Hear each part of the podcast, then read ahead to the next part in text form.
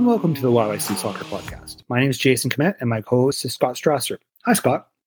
Hey, Jason. It's a lot drier here in Calgary than it is in Kingston, Jamaica. So uh, good good time to record the podcast. How are you doing? Well, I'm I'm pretty good. I noticed that uh, as well. Like, we're recording on Friday evening, and I saw that torrential downpour going on there. That was uh, that's quite something. So uh, I guess the national team's game, it's tomorrow morning now? Well, that's a delay due to uh, a monsoon or a, a, what is it, a cyclone or a hurricane going on in Jamaica. Yeah, you can't really play in that kind of conditions. Yeah, it looked it looked pretty crazy. So we, we don't have that those conditions, but we had a kind of a nice enough day here. But uh, hey, let's let's talk a little soccer. We're kind of getting getting near the end of the season, I think, here for most everybody. So if you are a new listener to our podcast, uh, Scott, what is the Y Y C Soccer Podcast all about? We discuss soccer in Calgary, and we talk about the sport at the amateur, collegiate, and professional levels. We talk about the teams, and we often interview the players and coaches from the city's soccer community. We talk about teams and players from the grassroots and amateur leagues all the way up to the university and professional level. In this episode, we're going to talk about two of the post-secondary teams in Calgary that were at Nationals, um, Mount Royal Men's and the SAIT Women's. We'll also talk about the Calgary connections to the N C double A tournament, and also talk about how some Calgary-based players are doing in Europe. Also discuss a little bit about Willie Akio, and uh, he's back playing again this weekend. We'll talk about who he's playing for and how that all uh, is going to shake out. Yeah, he's uh, he's got a call up to the South Sudanese national team, which he, he has played for before, but uh, it's exciting to see uh, them call him up again for uh, for the international window. Uh, and yeah, lots of post-secondary soccer chat. Once again, we've been focusing on that a lot in recent weeks. The season is officially over for Canadian university and college soccer now. We just had national championship tournaments last week and two Calgary teams in, in action, like you mentioned. I think that's pretty rare. I was trying to think of the last year where uh, there were two separate post-secondary teams from Calgary at, na- at respective national tournaments. I I would agree. I don't know exactly when it when that happened. I, it's not something that happens all the time. So let's uh, dive into it. Unfortunately, um, there was no silverware brought uh, home by either team, but let's talk about Mount Royal Men's to start with. They were in Sydney, Nova Scotia for the U Sports men's tournament, and they were seeded first, as I believe Ryan Jackie mentioned on the previous episode. They started off with uh, their first match against York on Thursday evening, and, and they won that one one nil. Miguel De Rocha scored right at the end of the, of the regular time in the eighty-eighth minute. Then after that, it went on to the semifinal match, which was against uh, Cape Breton. They played that match and they lost one nil. And uh, the Cape Breton goal was scored by Owen Shepard, who is not a Calgarian, but he, he did play for Foothills in League One Alberta uh, this past summer. Then they got shuffled off to the bronze uh, medal match, and they played their uh, nemesis U B C. U B C extracted a little bit of revenge for losing the Canada West final, and, and uh, they got the bronze medal. They won uh, one nil. Yeah, and then in the other, uh, in the gold medal game, Cape Breton, who was the host team, they won uh, the national championship. I believe they were playing University of Montreal, if I'm mm-hmm. looking correctly. Yeah, and, and they have some Calgary connections, too, on Cape Breton. Um, obviously, Owen Shepard, like you mentioned, with uh, with his connections to the League One Alberta last summer, and then Max Peetgrass, who was a, a former Cavalry U Sports draft pick. And uh, Calgary did quite well in terms of individual performances. Uh, Kaden Rogozinski from the Mount Royal Cougars was uh, one of the tournament all-stars, as well as Marcus Kaiser, who plays for U B C. And then the two aforementioned, Max Peetgrass and Owen Shepard. Yeah, I mean, from a Mount Royal perspective, it's tough when your semifinal opponent is the host team. Uh, but they actually, I read the game story, and, and Mount Royal did appear to have a really good handle on that game. They outshot Cape Breton sixteen to four, uh, but the Capers managed to score in the seventy-second minute. It was Owen Shepard's third goal of the tournament. And yeah, they unfortunately suffered another one nothing loss in the bronze against U B C. As you mentioned, it was a rematch of the Canada West final. Uh, so unfortunately for, for the Cougars, they were kept off the podium, but this was their very first time competing at Nationals. So to win a game I think was a, a really good showing, and, and finishing fourth, that's nothing to sneeze at. And actually, I, I'd like to mention as well that the two M V Ps of the bronze game were both Calgarians, Marcus Kaiser for U B C, and then uh, the goalkeeper, Aiden Demoulin for M R U. I think that there will be some level of disappointment that they didn't perform a, a little bit better in the Nationals. But I, I think when a little bit of time passes, I think uh, everyone's going to agree this was a pretty great season overall for Mount Royal, and I don't think he can be too disappointed. I think uh, they accomplished a lot of what they wanted to accomplish, and, and winning Canada West is that's a pretty fantastic accomplishment. And they didn't exactly get blown out of Nationals either, so they they had a pretty respectable showing. So job well done overall. Yeah, I, I thought it was interesting and, and kind of humorous in the in the game recap. It mentioned that Cape Breton beating M R U was was a big upset because M R U was ranked first heading into the national tournament. But yeah, like you said, uh, overall a fantastic uh, season for M R U. Winning their first ever Canada West Championship was a huge highlight, and then getting to compete at Nationals was just great, really. U Sports Women's uh, National Tournament, it was in Kingston, hosted by Queens.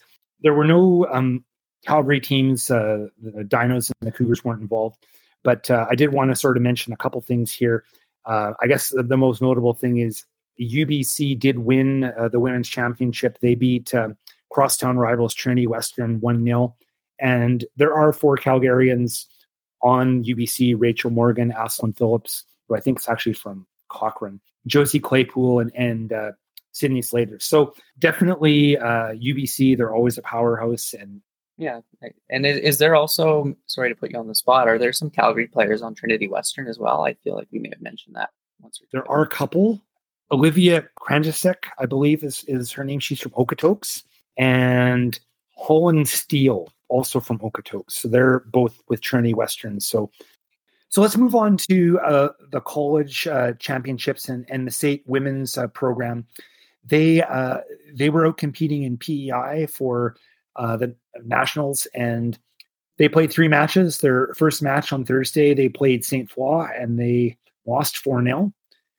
Their second match, uh, they played Douglas College. They also lost that one uh, two one.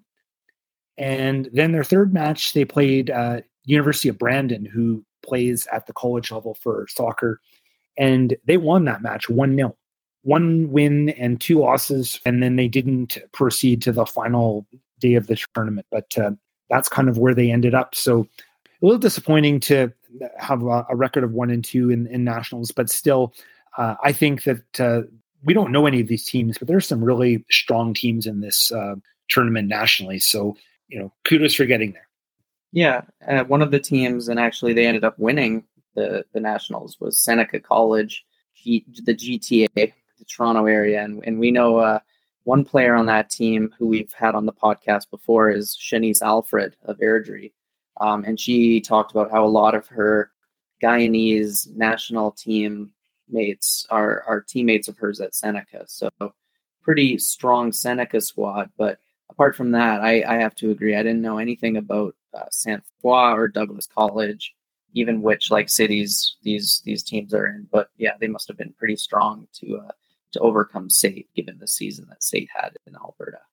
At the National Awards, um, there were a couple of players with Calgary connections that were named All-Canadians, and that was uh, Megan Wiebe from SAIT and Shanice Alfred from Seneca College, uh, who we were just talking about a second ago. So both of them uh, were named All-Canadians for the C C A this year, and uh, good for them. And on the men's side, there were a couple members of SAIT that were named uh, All-Canadians, uh, Sine Helly and John Ingram. And also, uh, men's coach of the year was uh, SAIT's own uh, Connor Brady. Yeah, I mean, SAIT had such a dominant regular season. Something happened at the uh, A C A C championship tournament, but up until then, their their season had almost been perfect. So it's good to see that even though they uh, their season fizzled out in a disappointing manner, they they were still recognized for how strong of a season they had. Okay, let's go south of the border and talk about the N C double A Women's uh, Championship Tournament. And the first round was completed last weekend, and the second round is underway right now this weekend as we're recording, and some of the second round matches have, act- have actually been completed already. So we always like to talk about Memphis. They're the number six seed, and they have a lot of Cavalry content. And in their first round match, they played L S U, and they beat L S U uh, two one, and Maya Jones uh, from Calgary scored one of the goals. And then tonight, Friday evening, they played their second round matchup against uh, Notre Dame, and Notre Dame was seeded third, and they pulled off the victory. Um, it was a win three two.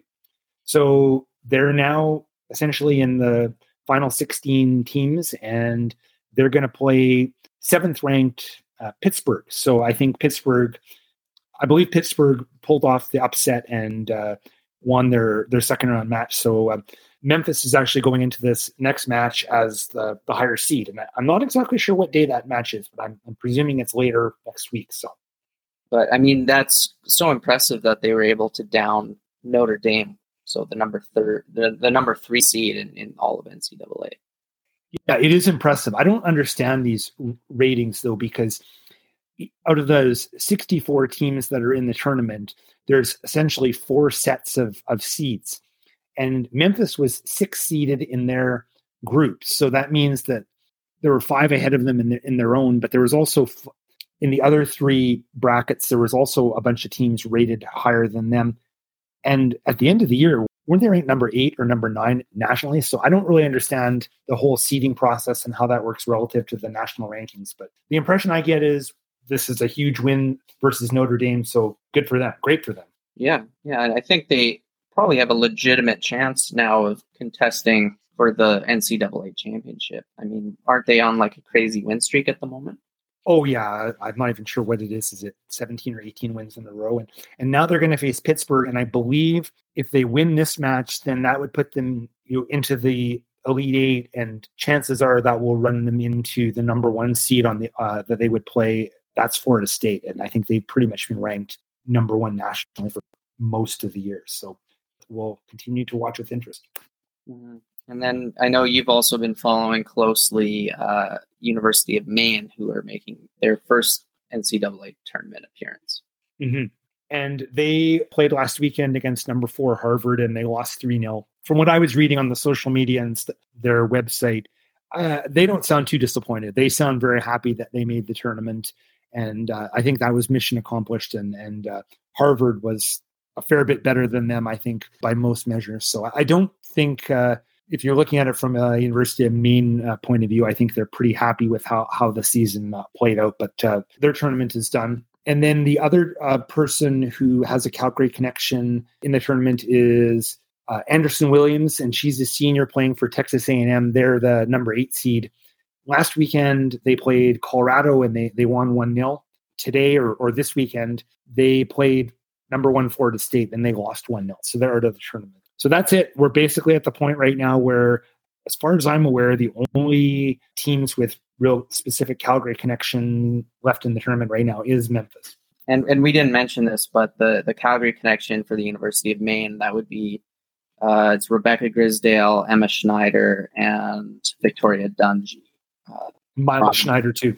Okay, so four four players on uh, University of Maine from Calgary. Yeah, and actually I think I've read something that there is another Calgarian who has been recruited to the University of Maine, but I don't actually have all the details on that, and I don't have a name. But I, I know in their recruiting class, they picked up at least one player from the Whitecaps who I believe is from Calgary. So I'll uh, I'll try and track down the details of that in time for our next episode. But I, I believe that the Calgary contingent next year at University of Maine could be five. I thought it might be uh, uh, fun to do a bit of a recap and a run through of how Calgarians in uh, Europe are, are doing right now. So um, maybe we'll just run them down one by one. Do you want to just alternate on this, Scott? We can just go back one one at a time, and then we can chat a little bit about them. Does that sound okay? Yeah, sounds good. This is kind of like our version of Canucks Abroad with a Calgary focus. Yeah, kind of. By the way, those guys do a great job. Hats off to them. Let's start with Goteh Ntignee, because uh, he's someone who has definitely been um, front of mind from a Calgary point of view.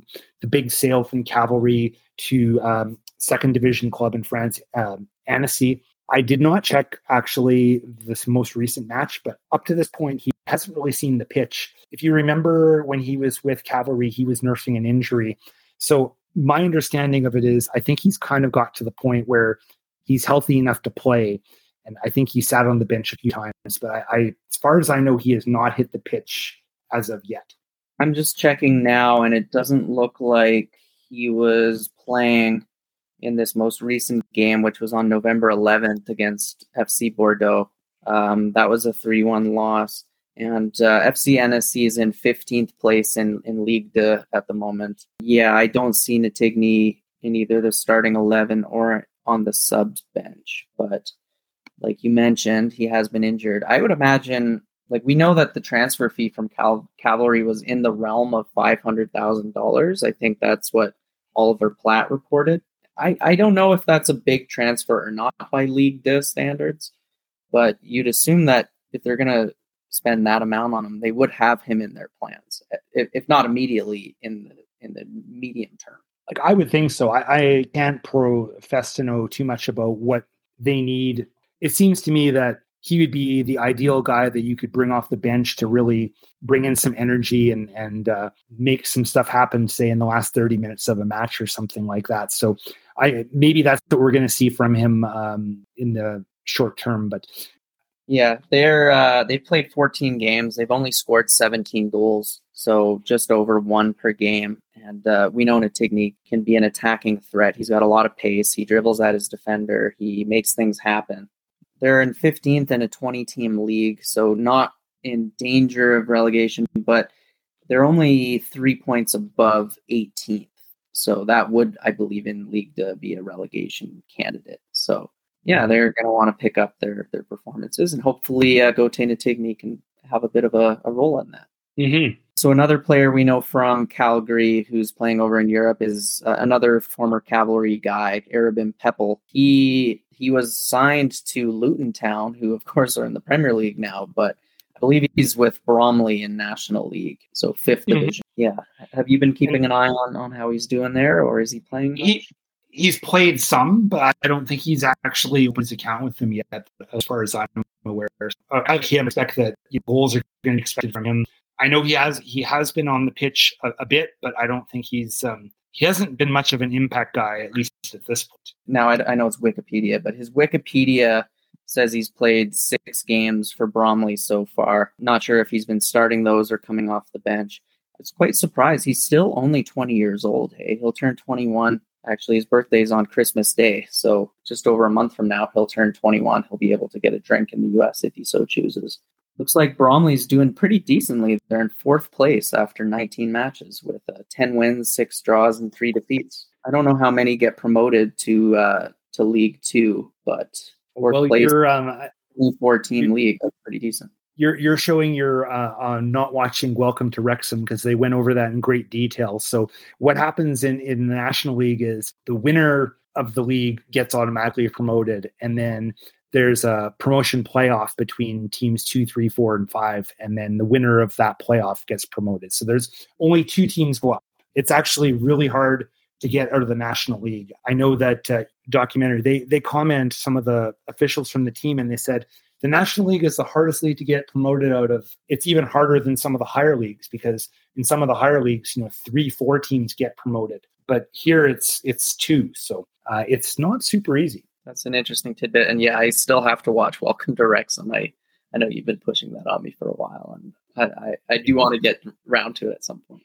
Okay, let's uh, move on and talk about uh, Victor Lauturi, another former uh, Cav who is uh, Calgary roots and, and has played for the men's national team. He's been playing for Ross County in the Scottish Premier League, and he's really been playing pretty well. He's usually starting, and I know he scored uh, his first goal of the season here a couple weeks back, I think it was. So he's having a, a pretty solid season for Ross County. So not a lot specific to report. I'm not actually too familiar with how the team has been doing, but but certainly from an individual standpoint, he's a he's a pretty regular presence on that team, and and uh, um, he's not exactly uh, on the fringes or anything. He's, I think, part of the core.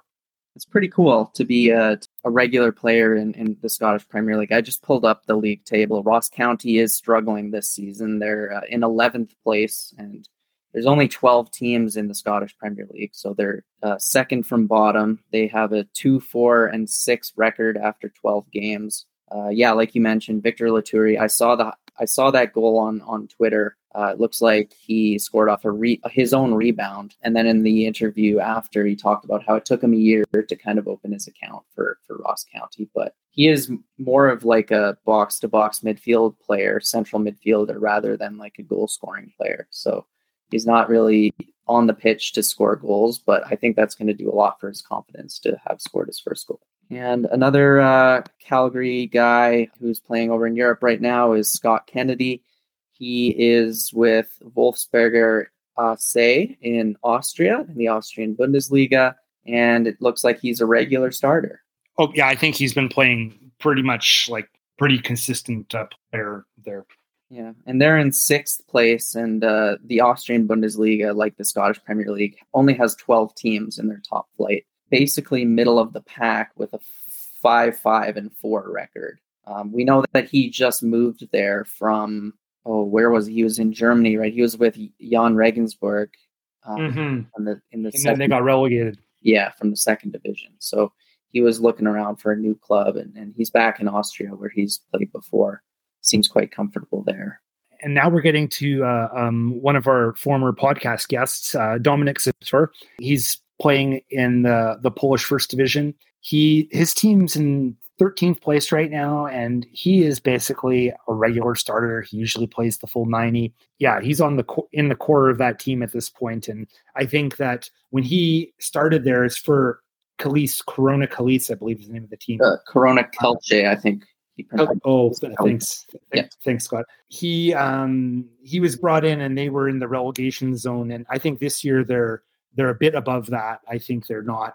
They're kind of mid pack. I. Th- I think it's an eighteen-team first division, so they're a ways away from relegation, but they're they're not exactly uh, looking at a championship this year by the looks of things. All right. Yeah, according to his Wikipedia, he's got thirty-one games, uh, league games for Corona Calcio. I don't think Wikipedia counts uh, cup games or, or anything like that. But yeah, we knew that he was uh, kind of the starting right back for Corona Calcio. I'm not sure if he's still playing at right back or if he's been back to his uh, his former position of center back, but I think that he's an important player for them. So it's great mm-hmm. to see he's another. We have another Calgarian playing in, in a country in a European country's top flight. That used to be, you know, I think just Sam Atakubi was the only one back in the day. Yeah, because then you'd look back and there were some other pe- uh, players with Calgary connections, but um, you know, someone like Kevin McKenna and a couple others. But yeah, yeah for right. a while. There, There wasn't, yeah, Nick Ledgerwood, but for a while there, there was um, not too many.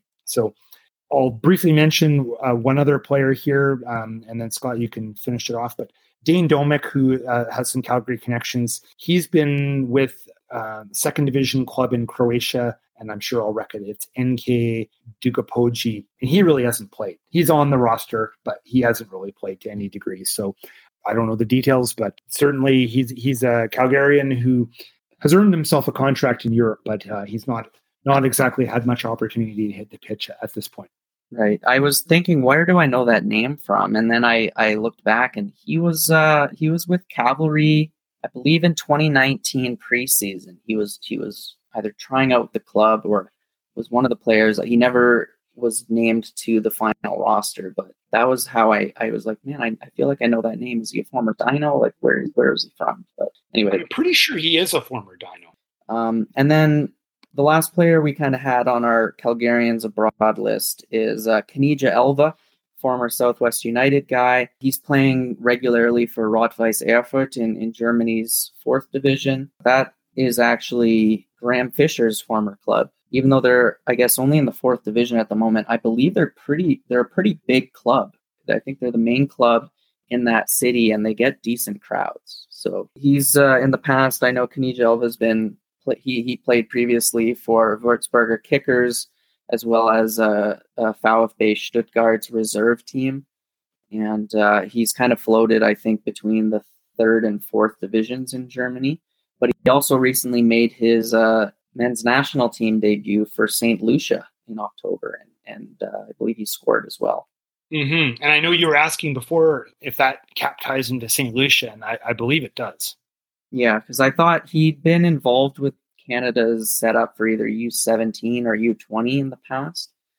But uh, I think if I, I believe he's like an attacking midfielder, maybe a winger. Mm-hmm. And yeah, I mean, Canada has a lot of talent in, in his position right now. So maybe he just hasn't been playing at uh, a high enough level in today's Canadian landscape to really be considered a viable option for the men's national team. I mean, if you're competing for playing time with Alphonso Davies and Jonathan David, then you you know you have tough sledding ahead of you. But maybe he also, you know, has a lot of Saint Lucian pride and always wanted to play for that that country.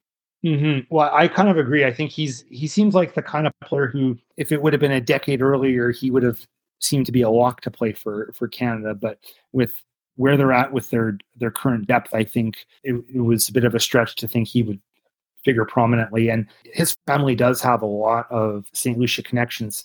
Both his father and his uncle played for the Saint Lucia national team. So uh, he's um, there, there's definitely some history there from, from that standpoint. So, and another player with Calgary connections uh, who's recently been called up to a national team is Willie Akio, Cavalry player called up to play once again for South Sudan, uh, who have some World Cup qualifiers this weekend. I think it, uh, playing these World Cup qualifiers would be pretty interesting. You know, Senegal, a powerhouse in, on the African scene. So, yeah, it, it's going to be a, a pretty cool experience, I'm sure, for him. Yeah, I don't know if uh, Sadio Mane is, is going to play or, or Kalidou Koulibaly, but yeah, Senegal is often uh, one of the African teams that qualifies for the World Cup, and they always seem to have a you know a player or two who's featuring for one of Europe's biggest clubs or or in one of Europe's biggest leagues. So if uh, if Akio plays in tomorrow's game, that will be an awesome experience for him. I think we'll wrap up for this week's episode. Thank you for listening to the Y Y C Soccer Podcast. You can subscribe to this podcast using all the usual podcasting platforms. Head over to our website at Y Y C Soccer uh, for more information about how to subscribe or leave a question or comment. And you can follow us on Twitter at Y Y C Soccer four oh three. Thanks for listening.